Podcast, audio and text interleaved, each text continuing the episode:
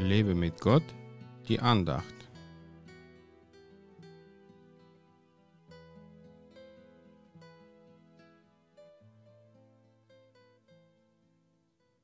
Armut ist trügerisch und Schönheit vergeht, aber die Frau, die den Herrn fürchtet, die wird gelobt werden. Sprüche 31, Vers 30. Darf denn eine Frau deswegen nicht schön sein? Gewiss nicht.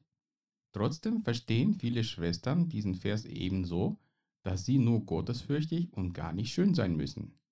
Deswegen kleiden sie sich unschön und sehen ungepflegt aus.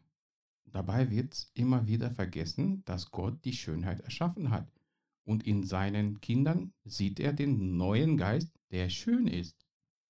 Satan erzählt vielen Mädels, dass sie hässlich sind und sich viel damit beschäftigen müssen, um schön auszusehen.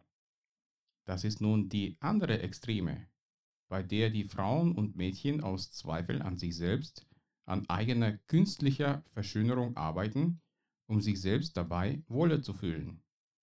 Ja, eine Frau kann wunderschön und äußerlich makellos ausschauen, aber wenn sie den Geist Gottes in sich nicht hat und Jesus Christus nicht nachfolgt, dann wird irgendwann ihre innere Finsternis sichtbar. So haben viele Männer ganz hübsche Mädels geheiratet und haben dann in der Ehe böse Überraschungen erlebt.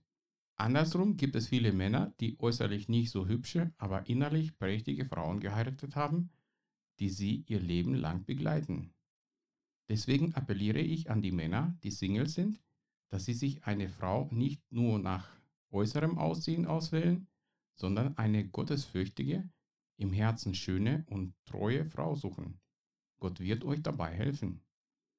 Eine Frau, die Gott liebt und ihm von ganzem Herzen dient, wird von ihm höchstpersönlich dafür gelobt. Das ist doch wunderbar, oder?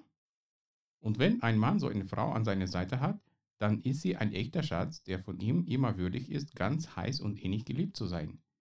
Egal, ob du ein Mann oder eine Frau bist, wichtig ist, dass dein Herz die Schönheit Gottes widerspiegelt und er dich für deine Treue zu ihm reichlich belohnen kann.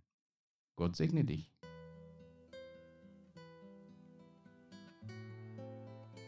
Mehr Andachten findest du unter www.lebemitgott.de. Ich freue mich auf deinen Besuch.